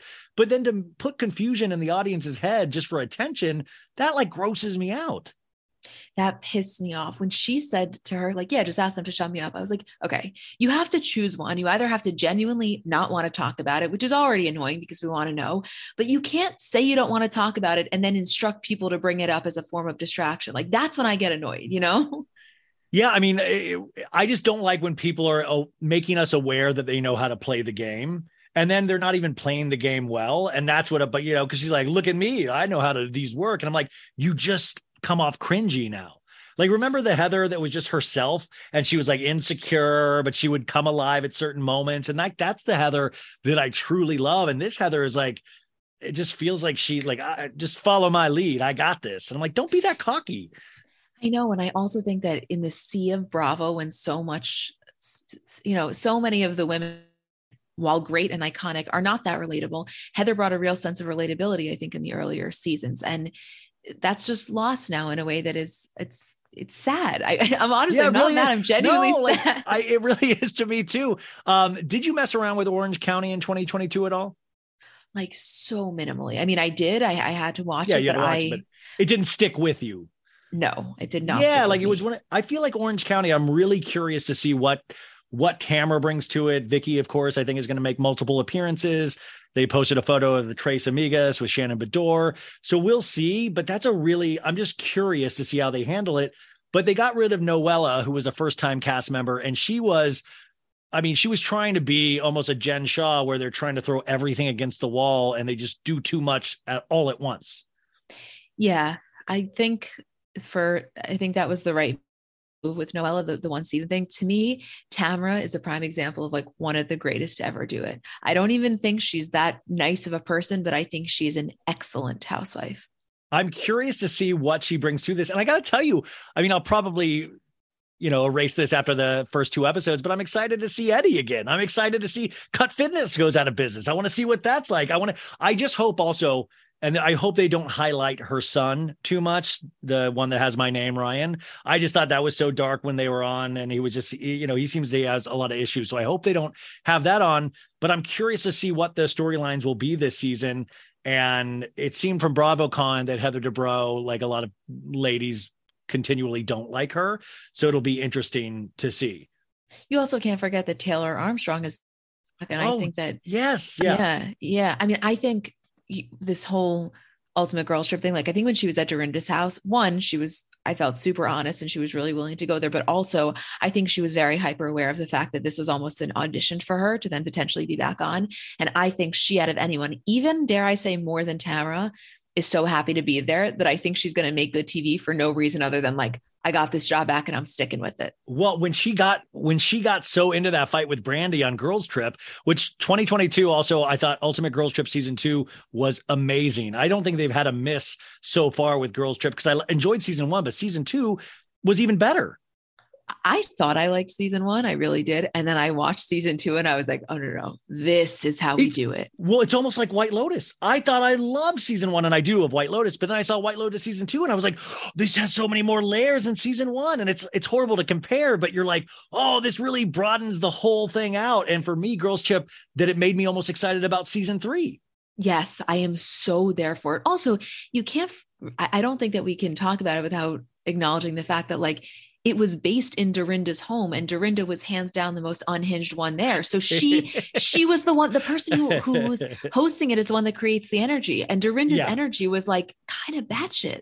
Oh, it really, I mean, truly, truly picking up where we left off with Dorinda. Like, you know, and it almost scared me because I was like, uh, you like you were supposed to like chill out. And she ramped it up. And I was like, this is on her own like land. This is on her her property. And she's like this, you know? Yeah, Dorinda was making Vicki look real normal. And that's when you know. I mean, she scared Vicki for the love of Yeah. God. Like, Vicki was like, I don't know about her. Um, but it, the Girls Trip has been such a cool addition, and I'm so happy that Bravo in 2022 solidified their opening of the universe, where you know I think 90 Day Fiance and does this too well where they expand it and they start mixing up people and you know we see that with summer house and winter house and i appreciate the attempts at it and i think they're getting better and better so i i'm glad they got their head in the game finally Totally. I'm listen, I think you got to try. What's the worst case scenario? It only takes one season. Fine. Like I'll, I'll Yeah. never, I'll never be upset that I watched one season of one semi okay thing, you know? Um, do you uh are you excited for Vanderpump Rules season 10? I'm like the wrong person. I, I never got overly into it. I was in deep in the early seasons and then Yeah. I kind of just, I don't, it fell apart for me. I, I think Well, we that- see the preview. The yeah. trailer drops on Monday night, supposedly. So I'll be curious to see what they have. But you were an early pumper and then fell off, right? I, I fell off and I listen, I think that I'm the minority. Like I, I am excited for you and people that are excited. I'm just like the wrong person for it. Well, I was just thinking about it in terms of I had made a post about this because it involves Real Housewives of Beverly Hills. So 10 years ago, uh, today, Saturday, Vanderpump Rules premiered on Bravo, and I'll always remember how they premiered it. Was it was a backdoor pilot, which means they tagged it on to an episode of Real Housewives of Beverly Hills. So they made the audience go, "You're about to enjoy a two-hour special episode of Real Housewives of Beverly Hills." And so I was sitting there going, "Like, yeah, Beverly Hills, two hours." And then we get out past the first hour, and then you see like Brandi like talk about Scheana, and all of a sudden we cut to Scheana in this bar that I'm like, wait a sec, what? And I, I was I was livid. I felt like the wool had been, I was so livid. And I was like, who are these assholes? I don't like this at all. And I grew to like love the show dearly. I get it. I, it's so funny you just said that. I forgot that that's how it was introduced. But yeah, did the same thing with Summer House. A two-hour Yes. Vanderpump Rules, and then the second hour was Stassi going to the summer house and flirt like Kyle was flirting with her in the hot tub, and I was like, "Who are these dorks?" Wow, we've lived through so much. Like Stassi is a kid now. I two. She celebrated her second birthday today. I think. Yeah. Wow. That's That so sad that I even know that. Like that. so it's, it's really. But by the way, now Stassi's even like her podcast is back, and she's talking about like growing and growing past these people. And I'm like, yeah, you're not supposed to be still friends with the people you worked at a bar with it like ten years ago. Like that just usually doesn't happen in Los Angeles. No, and but you know, as we're talking about all these full circle things, I loved. I don't know how you felt about it. I loved when they brought Tom and Tom to Winter House this season. Loved it. What a good energy. Like they immediately and and some Winter House especially leans into costuming so much. And I'm sorry, but Tom Sandoval is the king of costuming. You're like, you know, they he loves dressing up. He love like Tom Sandoval is perfect energy for a place like Winter House. I hope they bring them back for longer this next season of Winter House. Totally. And I, I remember saying to Isabel after that episode aired, like, you know, the next morning they wake up and the house is just a mess. And, or, or no, sorry, when the Tom and Tom get there, the house is just a mess. And they're apologizing to them. And, and Tom's like, what do you mean? That's a sign that you had a great night. And I was like, whoa, what a perspective shift.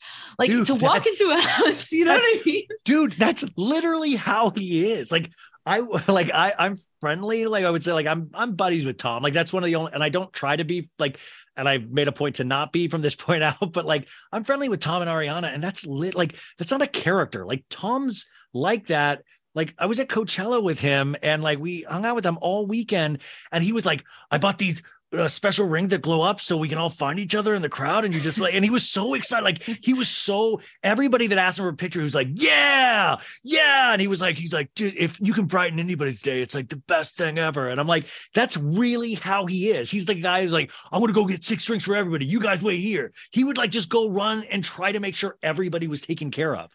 And I can really appreciate that, you know, like not only from a reality TV character, but also from a person. Yeah, no, like that's the thing is that people are like, well, these people put on acts. I'm like, that is that is not an act. Like that is legitimately, he is like so excited about people having a good time. And that's why he stood the test of time. Um, moving past this, as we just have a little bit of time left, and this is kind of almost turned in more of a state of the union of Bravo and reality than what I had initially thought, which is way better when I initially thought because it's just fun to talk to you. We gotta. I know people, you know, go back and forth on this, but I want to talk about the Kardashians, or I would be remiss because I I covered the entire season over on Patreon, and season two was very much like season one. Um, what did you think overall of season two? It kind of blends for me, season one and season two. I was going to Because it was in the same year.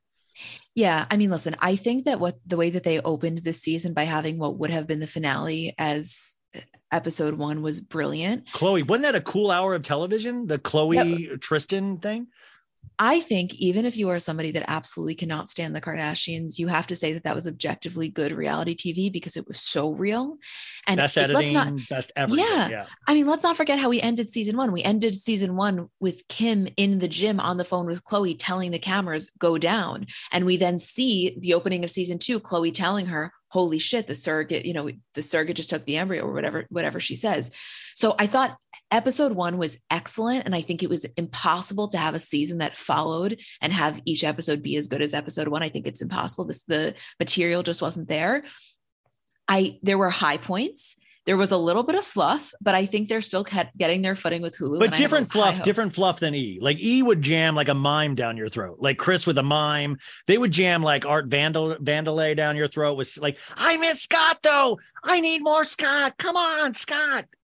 This Oh, that whole thing. I mean, the, the Scott erasure was worse than the Pete erasure. It's- I mean, it was two little shocking. scenes. I was like, it's why why even use them at all? Like, why even? And it feels like Kourtney. We we saw in an episode, Kourtney was upset and kind of explained that she was upset at production, which I thought was. I was like, okay, I like the real moment here of Kourtney explaining that she was upset that Scott got uh, the edit that he did, especially around their engagement in season one.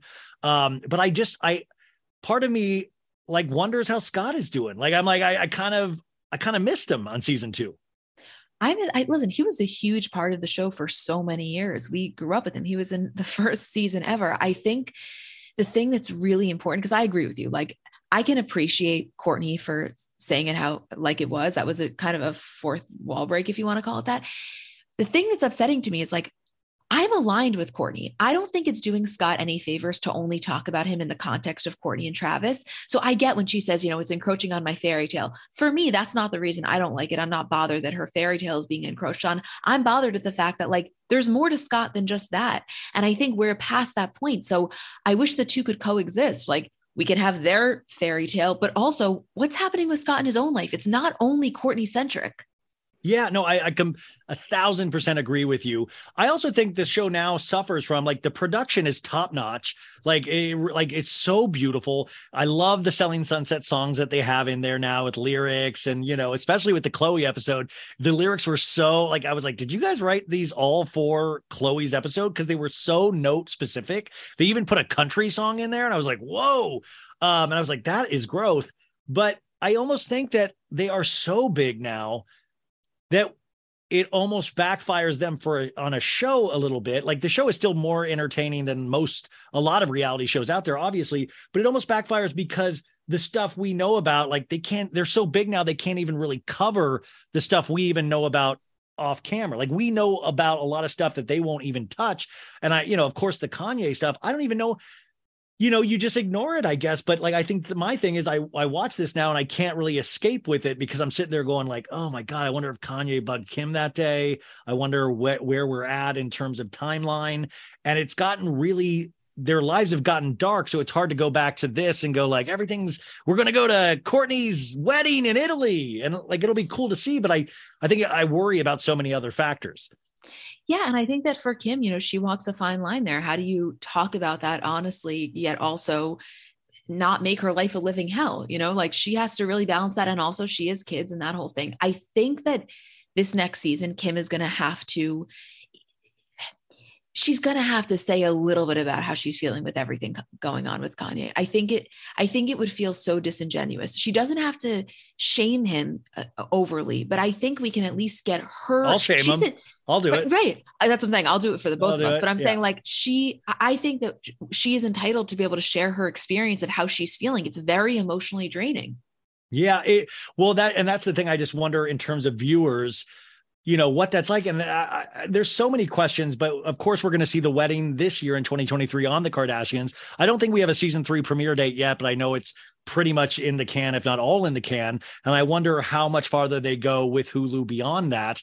I, I mean, I'm sure until they want to stop, but uh, it'll just be interesting because like and also with the kim dating stuff you know we managed to have this season where we thought we were going to get more pete than we did and it went off swimmingly it didn't really matter um but i'll be curious to see if we see kim dating more on this show Well, I think Kim knows that the people eat that shit up. And something I always say about Kim is that she, I would say, out of anyone in the family, is the most tuned in to what the audience wants. Like I oh think she's she taking really- over kris's role one day she will It- take over kris's role in a big way. And I think she's very, very tuned in. So I think she is willing to potentially go a little bit outside of her comfort zone in terms of showing things she maybe wouldn't love to show knowing the impact that it may have like i think sh- i think kim cares more about ratings than kourtney could on her best day Yeah, no, Kourtney is com- the only thing like uh, like I kind of respect Kourtney is like wow, she's really finally like doing her own thing. Like I might not love it, I might not think I might think it's weird, I might but it's like she's really separating herself and kind of coming into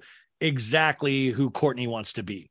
Yeah, and you have to respect that. I mean, listen, talking about yes, in terms to your point earlier about like there's so many other things going on in their lives that we know about, and whether they're speaking about it or not, fine. But what about just the inner family dynamics? Like, I think the elephant in the room is that it is so clear that Khloe and Kim have become so much closer than Kourtney with either one of them. Not saying it's a forever thing, but at this point of time, that's clearly what's happening. And I think there is a very real tension between Kim and Kourtney. And I wonder if that's something they would openly talk about on the show because I I, I just think it's undeniable. Like I don't know. Well, did you watch Kardashians so much from, about it. Did you watch Keeping Up from season one? Yeah. Well, I watched Okay. it, but not not when it aired, but later. I went back. Yeah. Okay, so if you for most of our life with the Kardashians, it was Khloe and Kourtney against Kim. And you know, this has been a massive shift which as they have both said, a lot of that is because they're Kim and Khloe are significantly more aligned on their parenting styles than either of them are with Kourtney. Let's not forget. Wait, this is I can't believe I forgot to say this. May seem so minor, but when Kourtney and Khloe just did that Vanity Fair or Variety, whatever the lie detector Oh, the was, cover with like, you better work. No, no, no. When they did recently the video with the lie detector, not on the show Oh, oh, sorry for Vanity Fair. Yeah. for Vanity Fair, yes. And uh, Kourtney asks Khloe, "Will you ever let True have a sleepover at my house?" And Khloe's Kourtney Khloe says, "Probably not." And they brushed over it, and it They said, you know why. I think, didn't he say, you know why? You know why? Yeah, there was like a seemingly a mutual understanding. And yes, it's so minor, but I think it's much more representative of like Khloe and Kim are, I believe, slightly maybe disapproving of Kourtney's parenting style. And I, I genuinely feel that that creates a lot of tension. And I wish more than anything, like, let someone bring that up. Let someone bring up that exact lie detector and talk about the headlines surrounding it, how everyone's so curious. That's the shit that I care about.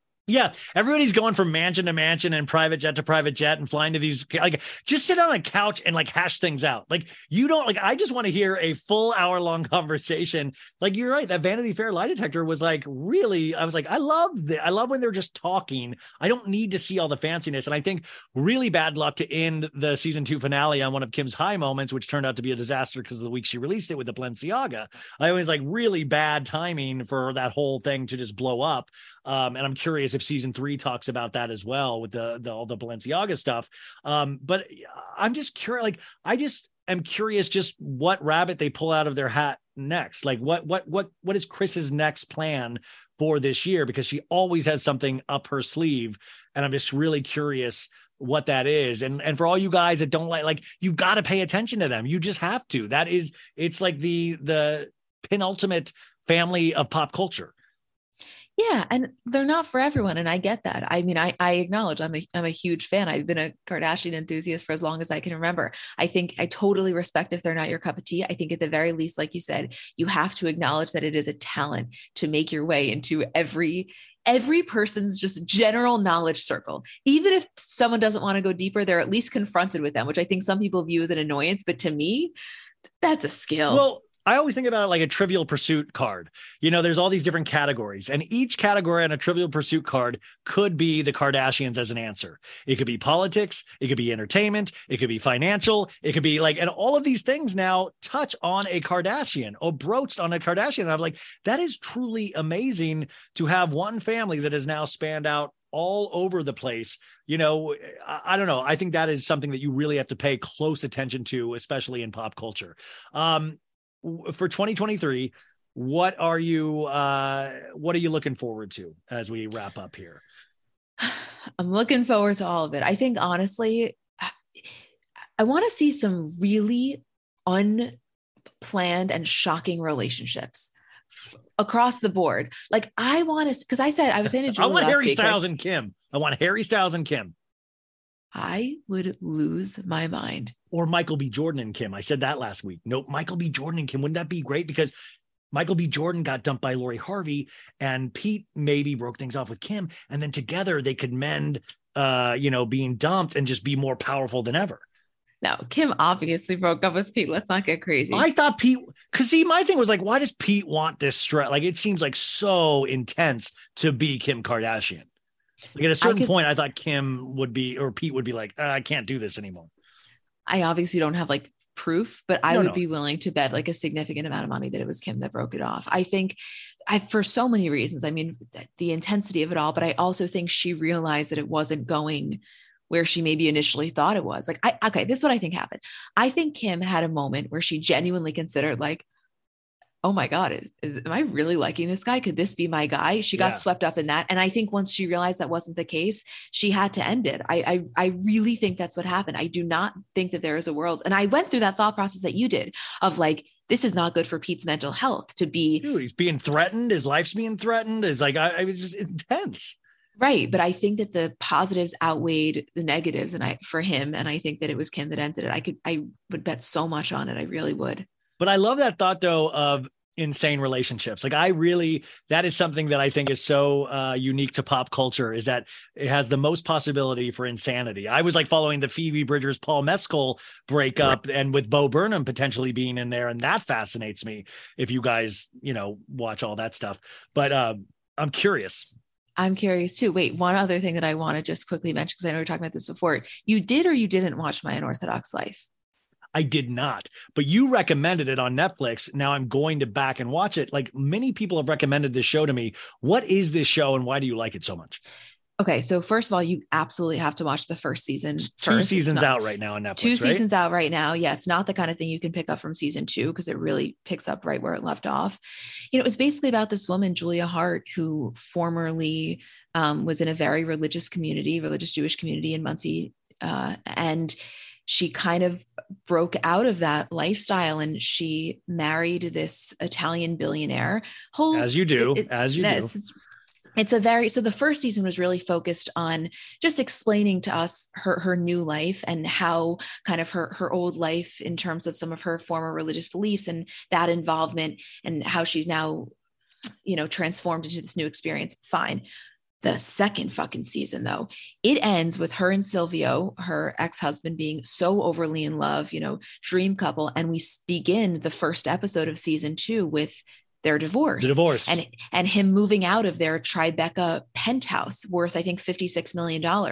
So you have extreme wealth, you have a very large family. By the way, huge thing to note. Pretty much the sole reason, or the, the reason that really pushed it over the edge for their divorce, was because he could not stand her kids so much to the point that she was having, listen to this, she was having two dinners every night one dinner with him and one dinner with the kids. And so it, it was Oh my god! Wait, wait are I, the kids? Tell me the kids are on the show. The kids are huge parts of the show. wait, did you understand his point? Were the kids annoying or the kids cool?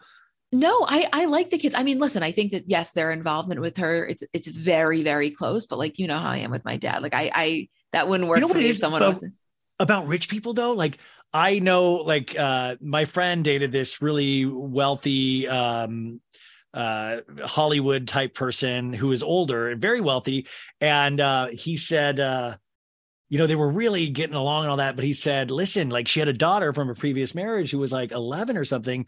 But he's like, yeah, it's kind of, that's kind of done for me. I would pay to, to put her in a really the best private school or like you know what, what are the schools that you go away for? Boarding school. Boarding school yeah. I'll pay for the best boarding school. And she was like she had in the relationship because of that. But rich people think are like yeah like i'm rich. I don't need to like why do i need to do that? You know why do i need to? And it sounds insane to us but rich people once you have that kind of wealth i think completely start thinking about your own uh enjoyment of life sometimes it, whatever it was, it was super intense. Because also she worked, she was the CEO of the company that he owned, and so all of a sudden, she, it, I, I, don't want to. I just need. No, you, you sold. It. You sold me. You, you sold me already because I, I just want to watch the twist at the beginning of season two. Uh, but do you see? So you say it ends though with them super in love. So you don't see signs of it in season one. Not really. I mean, not what she was saying here. Yes, were there signs that potentially it wasn't as dreamlike as she made it out to be possibly but you did not see what turned. I mean we're talking about this guy went full blown breaking into the the townhouse. Like it's it's intense. I read articles about her so it's like i mean i i knew that this divorce happened and they were like really at each other's throats in terms of what was owed to her. So i'm really i you, you sold me on it. I will start actually. So yeah. um comments by celebs. Uh do you guys have a huge year planned or do you just kind of take it as it rolls? I mean you guys have the instagrams the podcast. You could probably have a doll line soon. Like what i mean what is coming up for you guys? Like you're back in studio here and there? I mean is it yeah. just more of the same? Yeah you know we're taking it as it goes. I think that we kind of separate ourselves a little bit from all of it because i think if we really take in what's happening it, it feels a little overwhelming. So we're just really grateful to be able to do this and, and i'm sure you feel the same way like i never cool yeah i never get a different feeling from you guys at all. Like when i like i never get a you know because I, I, follow your personal instagram and stuff like that and i always feel like oh you're just like living your life you know you're living your life. Like there's not any kind of uh, you know it's always just cool and you guys all give me like just really good feelings so i'm so excited to see what 2023 brings for all of you ladies. Um but emma thank you so much for being here. What a great start to my year. Uh you guys know the pod pod and the Instagram. But if you don't, go check it out. I love the way they talk about reality shows when I do listen to them because I'm not going to steal from them. Uh, and I love everything they do on their Instagram as well. So thank you so much, Emma. Thank you for having me. You know that we adore you. And I think that you are so excellent at what you do. So, this is the year, fuck everything else we said. This is the year of you truly understanding the greatness you bring. Tell your dad I said hi. I will. Five, four. Betches.